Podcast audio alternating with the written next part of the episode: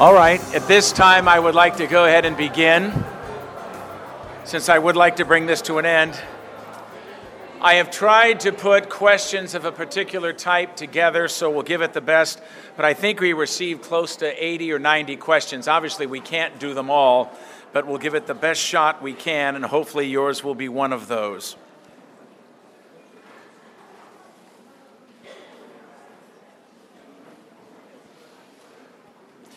Okay, first question to Father Tad Are there any promising stem cell treatments for the relief of Parkinson's symptoms? Uh, okay, the, there, have been, there has been a little bit of there has been a little bit of initial work uh, on Parkinson's.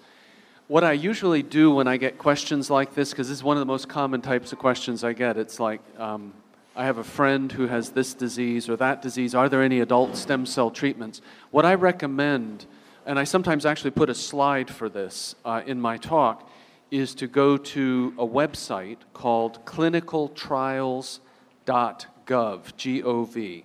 If you go to clinicaltrials.gov, there's a little search engine there. Type in the name of the disease that your friend has and look through the current clinical trials. Some of them use adult stem cells and you can get a wealth of information that way. That's a much better resource for you than, you know, some studies that I may have heard about that may not have, you know, come to completion and so on. So that's what I would recommend. Okay, thank you. Another question. What is the role of biotech firms' money in the debate of embryonic versus adult stem cells? Do biotech firms prefer embryonic stem cell lines because they are easier to own the patient? Uh, yes. The, the problem here is that when you produce an embryonic stem cell line out of a particular embryo, and you do that successfully, and you get a, a cell line that quote unquote performs, um, you can get licensing rights over those cells. Even though they're not being used to cure anybody yet, the fact that you have licensing rights means that if you send it to the guy over at the next university in the next town over, his university has to pay you or pay your university royalties. And you remember I mentioned Dr. Jamie Thomson at the University of Wisconsin Madison. Uh, his university is making literally millions of dollars because of these licensing arrangements from some of the first embryos that he destroyed uh, and ha- holds those rights over those cells. So, yes, there is definitely a cash trail here.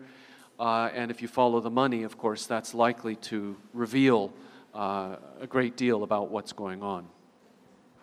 Okay. This next one is for Cardinal Arinze. It's somewhat lengthy, but I think it may be something that sometimes comes up in discussion.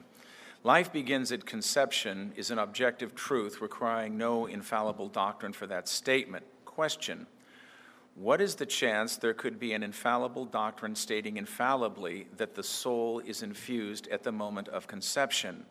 We already have the Immaculate Conception doctrine stating that Mary was conceived without sin. Wouldn't it follow that this pure state of Mary would be when she had a soul, occurring at the moment of conception? If we are conceived with the stain of original sin, would it follow that stain is on the soul? Oh, Lord, so complicated.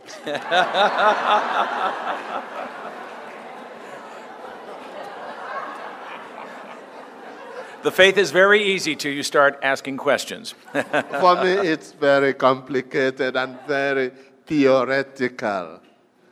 Where, where's your problem? The Blessed Virgin Mary was conceived without sin. We are all conceived with original sin and we need baptism. Where's the problem?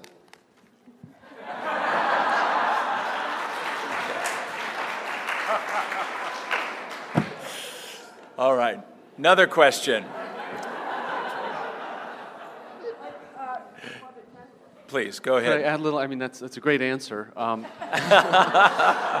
maybe I'll just add a few other. I mean, I see what the questioner is getting at here, which is that when you're talking about the case of Mary's preservation from original sin, it would seem to imply the necessity of what we call immediate ensoulment.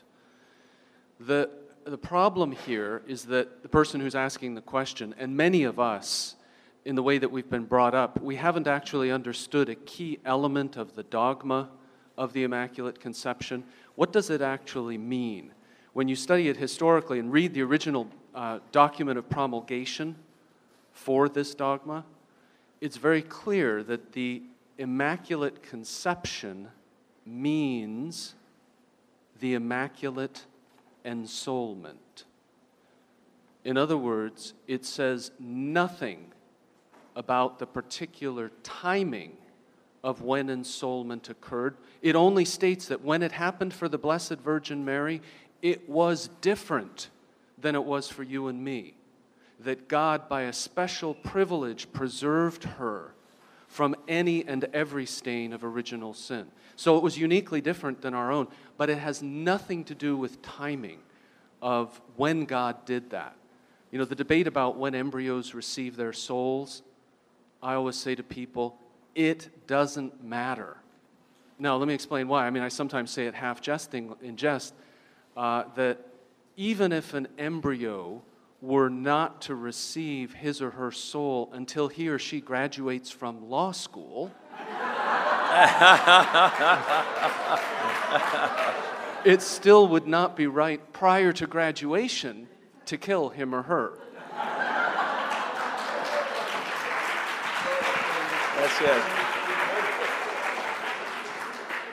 That's someone encouraging.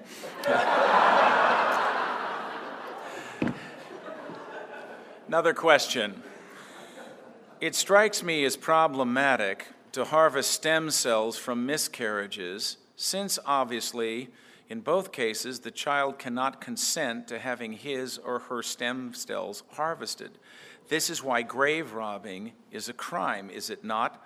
We require people uh, to donate their body to science before we take it and to sign the back of their driver's license. Any comments? Anyone?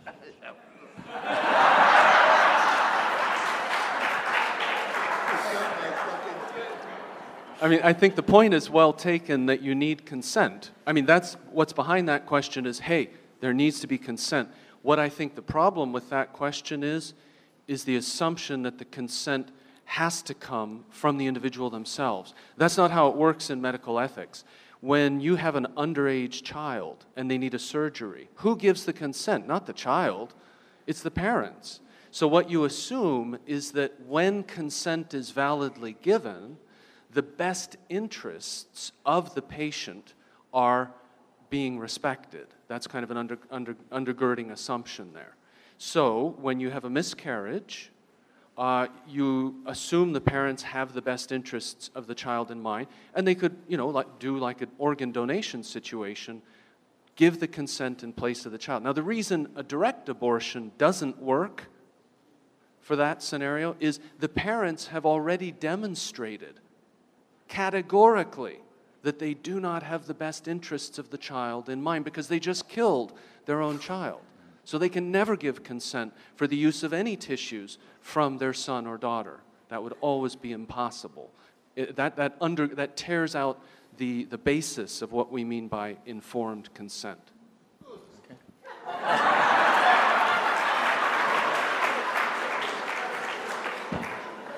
We have approval from a higher authority. Question for Dr. Smith. How does marital relations and the sexual act fit in a marriage in which conception is no longer possible, if it is impossible to have children? Well, the, the church definitely teaches that the sexual act has more than one purpose. And I have a, a, a fun way of, of uh, presenting some things. I can't do it all today, but with John Paul II, in Love and Responsibility, because it's a philosophical work, he puts more emphasis there, in a sense, on the procreative purpose of the sexual act.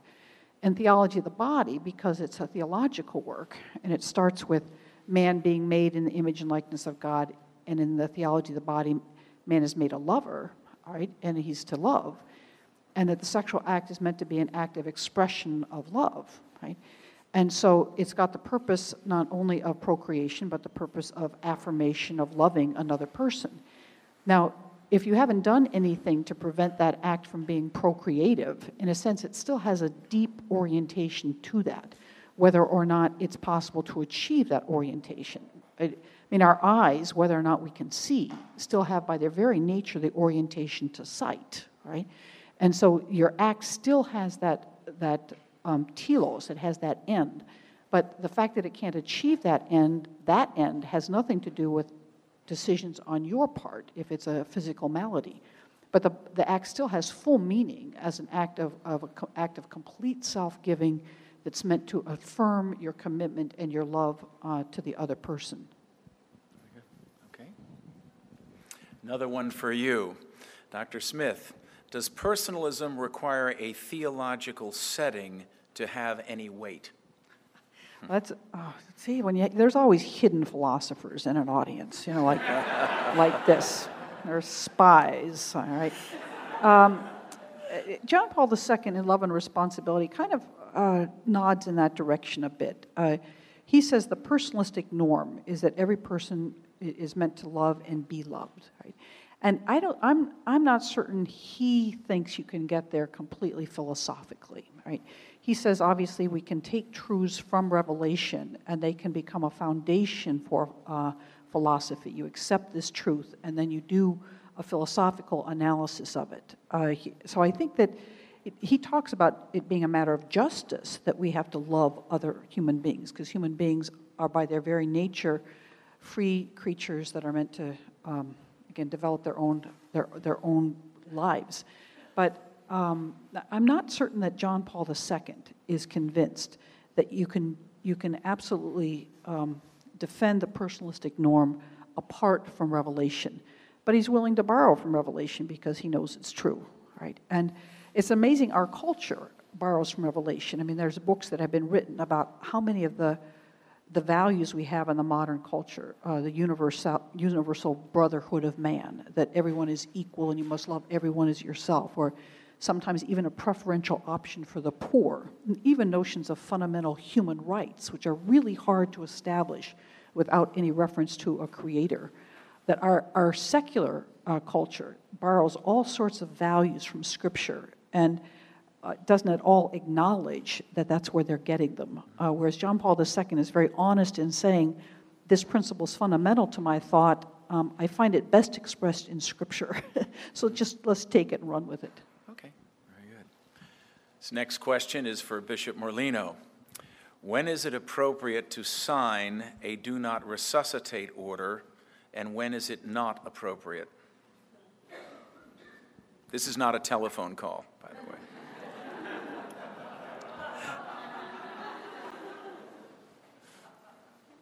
when the person is clearly terminally ill and close to natural death, that would be a moment. Now, that's the simplest case. But take the case of someone who is maybe on his or her ninth heart attack, and she's up there in years. And um, he or she is at the point where they can imagine being paddled back to life again, where that is too burdensome, burdensome for them in their situation given all that they've been through. That would make perfect sense. Uh, my grandmother at 96 signed a do not resuscitate order because she was 96 and her heart was failing. And had they revived her, it wouldn't have been for long. So she was terminally ill and close to death in that sense. And someone who has had multiple cardiac episodes would be, uh, it would be understandable if they were a ripe old age and thought they had had enough resuscitations in their life and they were ready to go and see the Sacred Heart and forget about their own.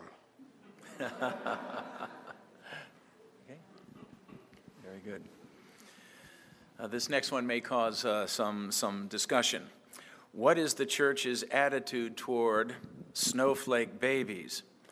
Is it to be encouraged to have young women offer themselves as surrogate mothers to offer the orphaned frozen embryos a womb in which to grow?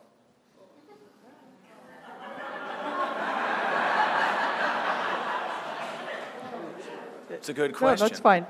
Um, You, and Lorna, you want to weigh in on this? Uh, Father Tad and I, Father Tad and I, I- I believe, unless we've changed, which sometimes we do between the times we've seen each other, um, dis- disagree on this issue. Uh, It's called large, well, we probably don't disagree on what the church teaches. I don't know attitude is the right word there, but at any rate, the, the church uh, put out a, a teaching, was it 2008, Dign- uh, Dignitas Personae? Is it nine? September 8th. All right, not so good on the years, but not so long ago, uh, the church put out uh, a document, Dignitas Personae, in which for the first time it treated this issue. I believe there it calls it uh, embryo rescue, or does it call it adoption? Embryo adoption. I, the term I get, again, there's many different ways it could be described. It could be described as embryo adoption, embryo rescue. Uh, in that document, it seems to me the church uh, expresses some negativity, uh, fairly strong negativity, uh, towards the action of embryo adoption. A woman who um, is not related, or or maybe even is related to the embryo that's been created through in vitro fertilization, and she decides to gestate that child. Right? It's not her own embryo; it's another woman's embryo. And so there's, but the, it seems to me at the same time that the strong negativity is expressed in this document, there is a degree of uncertainty in the document, and it, it allows uh, theologians to continue to discuss and, and um, reason about this, this issue. For my part, um, in principle, I think it may be a good thing. Uh, much like a, any kind of adoption, um, women, uh, couples adopt babies. Sometimes that involves a woman nursing uh, a child, so she's offering her her body uh, to this child. I think sometimes if were taken outside of the context of in vitro fertilization, we not, might not be so opposed to it because it seems so closely allied and complicit with the in vitro industry. But the John Finnis, who I often disagree with on many things, but on this one I, I agree, he wrote an article in National Catholic Bioethics Quarterly and, and um, articulated a position that I hold as well that if a woman, say a woman had cancer, and uh, she couldn't continue the pregnancy because of the cancer, at least she'd have to have a treatment that would be threatening uh, to, the, to the child. That if the child could be gestated by, say, her sister, right, and then even replaced if that were possible for timeline, or when the baby's born, the mother, biological mother, would uh, raise the child. It's her child, it's just been gestated by her sister. If it, if it had come up outside of the in vitro situation, I think we would have an intuitively stronger sense of, of a, the possible goodness of this act. I am concerned, though, uh, very much about um, the consequences. I, I, just, I just think it will be a nightmare. I think there will be uh, people who will be buying babies. I think there will be women who will be renting themselves out as surrogates. I, I just, I'm not at all certain there's going to be any kind of way to control this uh, without, and I think to some extent organ transplantation has become that kind of a nightmare. Uh, many of us know people who've had organ transplants, but the books that are written about the process uh, are, are scary. Uh, the pressure that's put on people to uh, donate, the amount of uh, trafficking that's done, of people purchasing uh, organs from third world individuals, and we haven't done a very good job regulating uh, organ transplants. I doubt that we can do a good job regulating embryo adoption. So while I think in principle it might be a good thing, I'm not certain that in practice it would. My only comment is I just remember Monsignor Smith saying once, this is one of those cases where so many bad things have been done already that it's kind of hard to resurrect or to reform, you know, the situation. Yeah, I, um, I, I, would say that my approach here would be, would be very different from Janet's. I feel it's actually a, an issue of principle, uh, that, it, that, it, that it's the wrongness here can be seen in, in, in principled terms. Uh, I sometimes tell a little story, a true story, about a, a friend of mine who um, lives on Cape Cod. I was assigned as a priest there. He's a good Catholic, um, has, I think, five kids of his own. And we got onto this topic. He's not a bioethicist, he's a geochemist. And, um, and he said, Well, you know, what does the church think about embryo adoption? And I, I sort of threw it back in his court. I said to him, Well, how would you feel if Heidi was implanted with someone else's embryo, his wife? And he paused and he said, Well, she should get pregnant only through me. And I thought, very interesting. He's touched a deep nerve here. In other words, you know, that when we look at the question of embryo adoption, people will say, well, we can completely disconnect it from in vitro fertilization. It becomes simply a rescue operation. But the problem is, what are the means that you have to do to carry out this rescue? And I think the means are means which are disordered.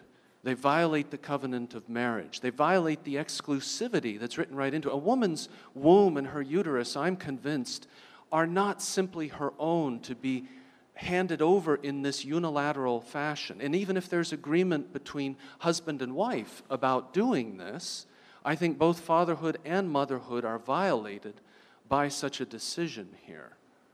Um, because what happens when you do this? Normally, how is a father connected to his progeny? Through the marital act. That's the one link he has. And that's severed here. Uh, and this is asymmetric I mean, and, and, notice motherhood, I think, is violated as well in the same sense that the mother becomes, she becomes a mother independent of her spouse. So even if there's permission here, I don't think it works because there's a sense in which our reproductive powers, as those things which are oriented to handing on life to the next generation, don't just belong to us. They don't just belong to husband and wife, they belong to husband, wife, and God in this kind of tripartite way, mysterious way. So I'm convinced that embryo adoption always involves a kind of step where a woman's reproductive powers end up getting pirated or, or redirected in a fashion outside the proper context. And that we just can't go there. As tragic as these half a million frozen human beings are, we can't go there. We have backed ourselves into a corner. And I always remind people look, there are some actions that we choose to do that have permanent repercussions. How many people do you know who would like to reverse an abortion? So many. I'm convinced in vitro fertilization has the same effect. We do certain things that have permanent damage and we can't just make it all nice and clean with a band aid like this. Now, just one last reflection on this to kind of round it out, which is that if this was permitted, and Janet alluded to this, um, what would actually happen in the real world? We live in the wild west of infertility. Anything goes, there's no regulation whatsoever. It's the almighty dollar that governs the entire industry. So, if that's true, and you suddenly encourage embryo adoption, well, then the companies are, who do IVF are going to say to themselves, oh, goody, we don't even have to watch out how many embryos we make. We can make as many as we want because we'll have a stockpile here. We need to keep a stockpile because some customers are going to want embryos. And in this fashion, you're going to have a two tiered system those who make babies immediately and implant them, and others who get them from the stockpile of frozen embryos. You have to replenish the stockpile. So this becomes a self defeating proposal, I think, practically speaking, as well. Uh, and we should, never, we should never go down that path. I'm also convinced, you know, that the church and, and, and the indications that were mentioned in Dignitas Personae are pushing us in that direction. I hope we will have something more definitive in the future that will say this is not licit, that Catholics could never do this, that it would be always disordered. So if I.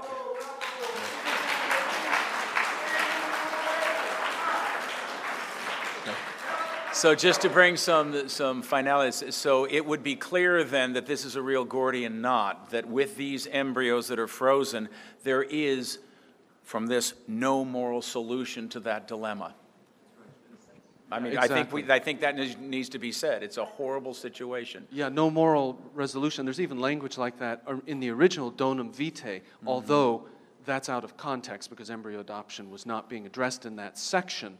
But it speaks about how the embryos are, are do you remember the exact language, Jan? It was something about, yeah, it's close to what you said, that the embryos are in an absurd fate. John Paul II said something like that in a talk, uh, that there was no moral solution. The only solution is to stop it.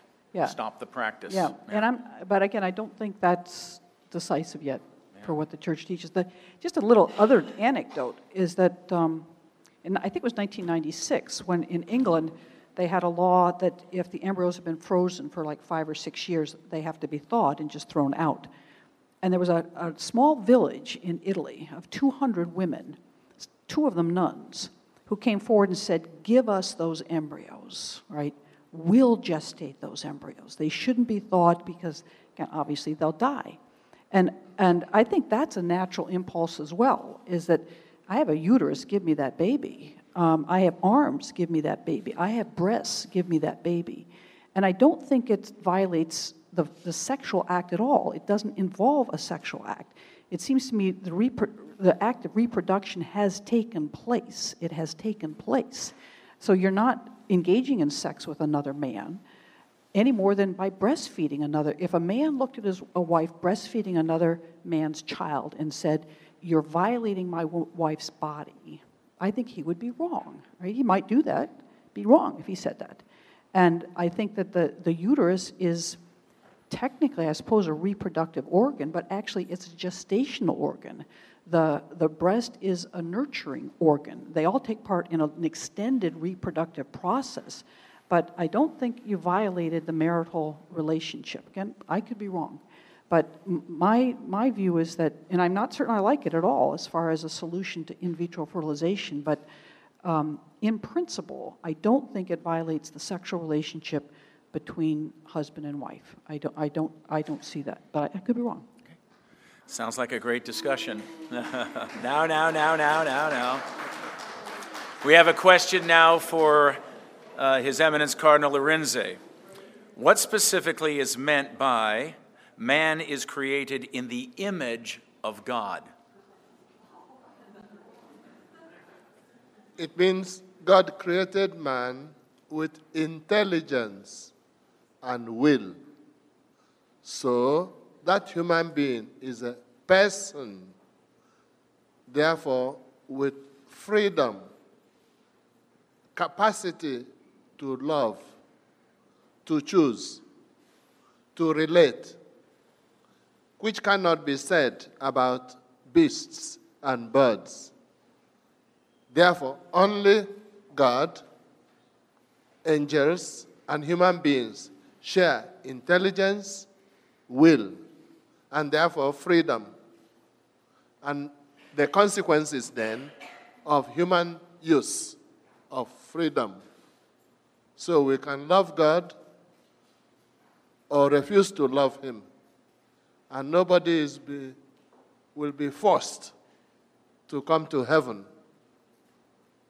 And those who go to hell, through their fault, through their fault, through their most grievous fault.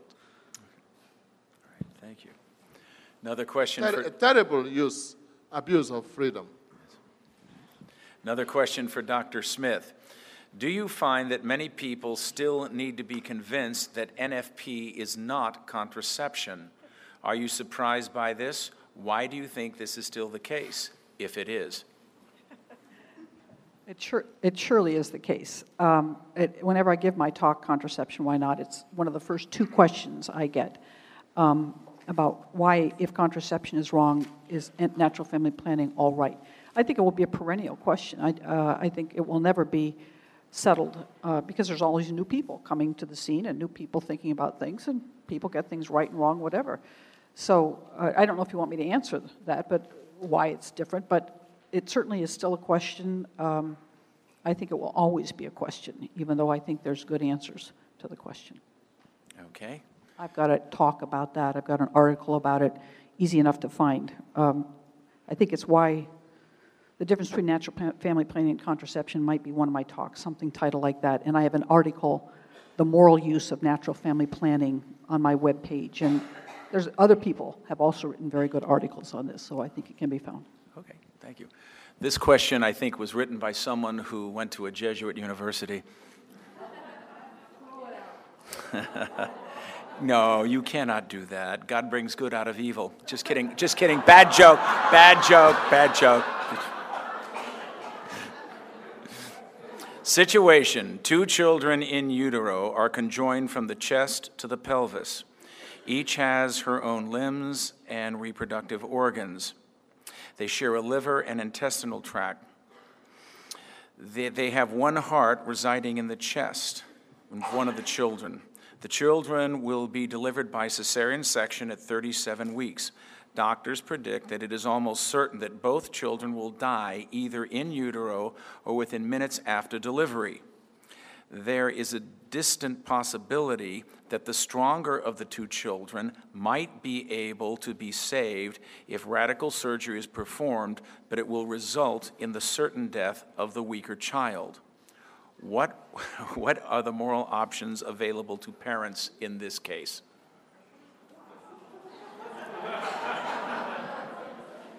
There, were, there was a case very like this, um, maybe 10 years ago. Jody and Mary, I think, were their names. Um, it was a case that came up in England. I think the parents were for from some Indonesian island or so, but Malta. Um, and unfortunately, the terminology, it seems to me, of the court was very bad because they did, I think, quite explicitly say it was, I forget which one was the stronger twin. Do you remember?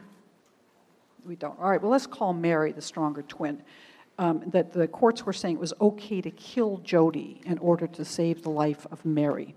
And the Catholic Church would never say that. It you cannot kill one human, directly kill one human being to save another. But there were lots of uh, articles written about this, and uh, I wrote one and actually changed Bill May's mind on this, who at once thought it was wrong. Especially, it is wrong if you're killing one. But if the organs can be discerned to belong to one or the other, and in this instance, with the Jody Mary instance, it could be determined that the, the I think it was an artery or something that was the crucial uh, problem here, that it belonged to Mary and not to Jody. Right? And my argument was that it was permissible to restore to Jody what was rightfully hers, even if it should result in, or the other way around, Mary's the stronger twin. It was right to return to Mary what was rightfully hers, even if the other twin should die. And I thought the principle of double effect um, permitted that, that there was, you weren't in any way directly killing the weaker twin. You were restoring to the stronger twin what was rightfully hers, and the proportionate death of the weaker twin, who was truly going to die anyway, both of them were going to die anyway, um, was proportionate to the good that was achieved, which was the life of, of the stronger twin. But again, I would, I would say the church doesn't, the church certainly says you cannot kill anyone, to, any innocent, directly kill any innocent human being in order to save another human being. So the, the court case had it, uh, uh, allowed what I think was permissible, uh, but allowed it for the wrong, in the wrong terminology, is what I'd say. Yeah, and also in that case, the um, parents were opposed to the recommendations and it seemed that there was a, a, significant concern purely on that level that the parents said you know our kids are were born this way let nature take its course. And you know if the parents wanted that that probably should have been respected uh, given the ambiguity of the case uh, in terms of the moral principles that are required to, to sort it out the court shouldn't have stepped in and kind of you know taken taken that right of the parents to give the proper consent Thank you. We have time for one final question. Recently, a priest spoke of why the current procedure for heart transplantation is not in accord with the church because the heart must be taken from a living person. How do you judge what forms of organ donation are in accord with the church? What forms of organ donation is forbidden considering current procedures?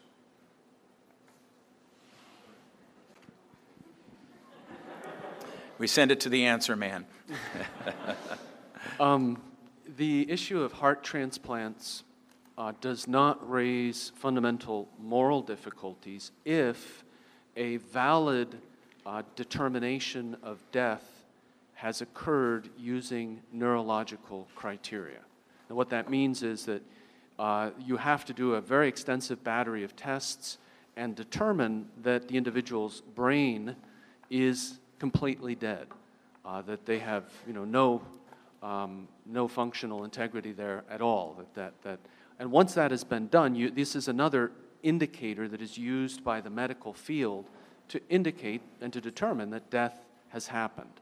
I mean, you have certain obvious kinds of manifestations of death, rigor mortis being one, uh, or the cessation of the beating of the heart and the breathing of the lungs. That's used as another to indicate that somebody has died. And brain death is a third parallel uh, that is often used. So, as long as that has occurred, remember when a person is brain dead, they uh, have no breathing activity or reflexes whatsoever. So, they are always, absolutely always on a ventilator. Uh, and their corpse is being perfused for a short period of time. And even with that perfusion, if other measures aren't taken, they will kind of come apart at the seams, uh, and you won't be able to even harvest, you know, other organs after some time has passed. So in that case, the heart will still beat for a while, uh, and you can extract that heart and do a transplant. But indeed, they must be dead by neurological criteria. Would you like? Go ahead. It, it is a fascinating thing when bioethicists who share uh, all the principles in the world disagree on the, um, on the application of those. Uh, the Holy Father approved several times using neurological criteria to determine uh, that a person is genuinely dead. That when they're brain dead, it's not just that their brain is dead, but as Father Tad said, it's now a corpse. It looks like a living human being. Its blood is flowing through its, its, its system, but it's really dead. Um, oddly, though, these dead individuals, these perfused corpses, have gestated babies, have uh, gone through puberty. All sorts of th- things have happened that you would take to be signs of a living entity rather than a, a, a corpse. Um, traditionally, corpses have not been able to do those things. And now, this is a different kind of corpse. If, if it is a corpse, it's a perfused um, corpse. So there's a large body, growing body, I would say, of Catholic bioethicists and theologians who think that neurological criteria don't really establish that someone is dead, that the soul is still there. And it can't manifest itself in acts of consciousness, etc. But since signs of life are there, uh, cells are growing, puberty can, ha- a, a boy can go, a child can go through puberty, a woman can gestate a child those are signs of life that there still is life there. And if there's life, it's human life. And if it's human life, they're living. Now, I think any Catholic who wants to donate do- uh, organs is perfectly uh, justified in doing so because the church has given approval to neurological criteria as being criteria for death. But I believe it's still, that the Vatican itself has been holding with some regularity uh, conferences on whether neurological criteria really are sufficient to establish that the soul has departed from the body.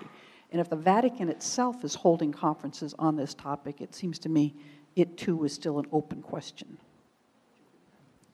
I, I wouldn't, wouldn't, uh, no, I wouldn't agree with that. I, I think that the, uh, the number of statements that have come from the church in support of this would basically put this into the category of being a settled question. Uh, so I, I, would not agree with, uh, with, Dr., with Janet on Dr. Smith on that. But um, I, I, would also just throw kind of a, a little bit of, uh, of a wrench of caution into some of the line of thinking, which would be when you have, for example, the possibility of a woman gestating a baby and she's brain dead, this is going to always require truly heroic kinds of steps ventilators, pressors, uh, hormonal you know, interventions, all kinds of, and in many cases, you try to bring that pregnancy just far enough along to viability, and you can't do it. The corpse comes apart, the pregnancy ends.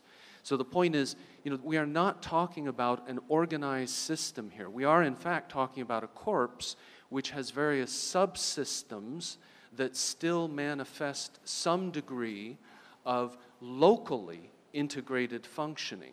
But there is no globalized sense in which we can say this is a human organism. That's why, you know, the, there's been no ambiguity in this in the medical field, and the church always defers to the medical profession to identify what the criteria are via which you can reliably ascertain that death has occurred. Uh, so, you know, I, I would see it uh, in, in a different way uh, here. Well, I think there will Please, be. just- yeah, please go ahead. ask. Eminence. Go ahead. You can see the complexity of the questions being examined today and the advantage we have of these experts in medical and theological science. I want, however, to say in general that we have to get one point very clear.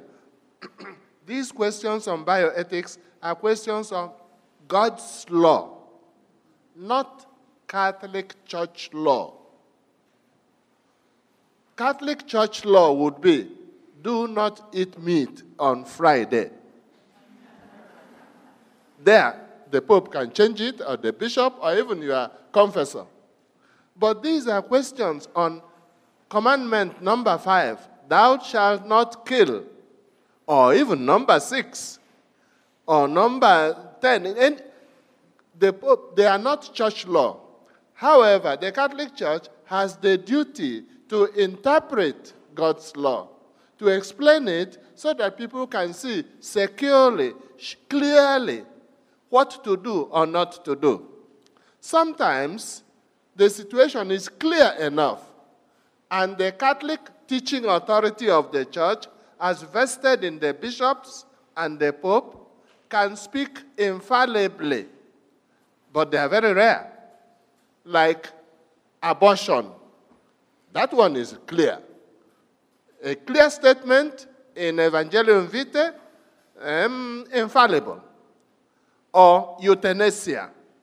Do not kill an innocent person.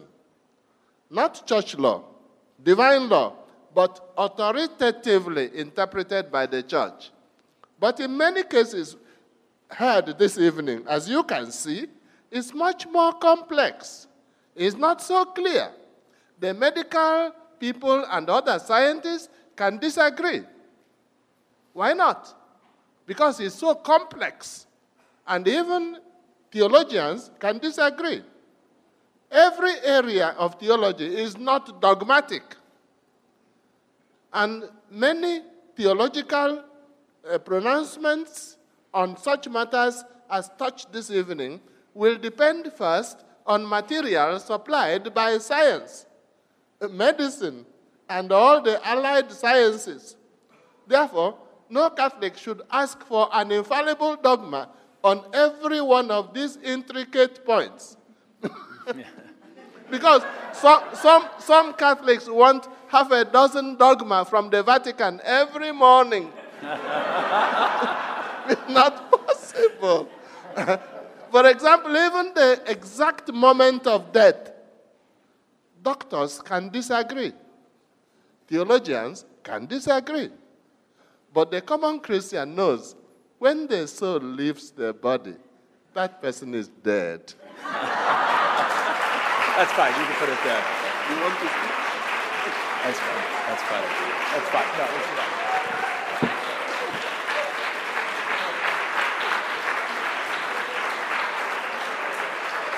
Well, I think after that we can say Roma locuta est. To bring us back to a, a fundamental principle now to, in conclude, to conclude here, uh, all of our speakers have made reference today to Dignitas Personae, the great document, which you can get and download off the website. I would like to take us back to the core principle that is enunciated in the conclusion of that document, and I share this with you as we conclude today. Sacred Congregation writes In virtue of the Church's doctrinal and pastoral mission, the Congregation for the Doctrine of the Faith has felt obliged to reiterate both the dignity and the fundamental and inalienable rights of every human being, including those in the initial stages of their existence, and to state explicitly the need for protection and respect which this dignity requires of everyone. The fulfillment of this duty implies courageous opposition to all those practices which result in grave and unjust discrimination against unborn human beings who have the dignity of a person created like others in the image of God. Behind every no in the difficult task of discerning between good and evil, there shines a great yes to the recognition of the dignity and inalienable value of every single and unique human being called into existence. We need to thank the Holy See for offering us this document. I would like to thank several people today Tom Keaston and all of the student volunteers who helped set up and organize this conference, to Chef Dennis and his kitchen staff, to Father Planty and all of his servers. Father, we will have an ending prayer, so if you'd like to come up, we could use your eloquence once again.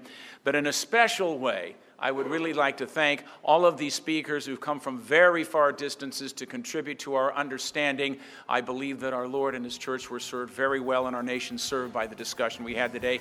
Expression of gratitude to all of the people on our panel today.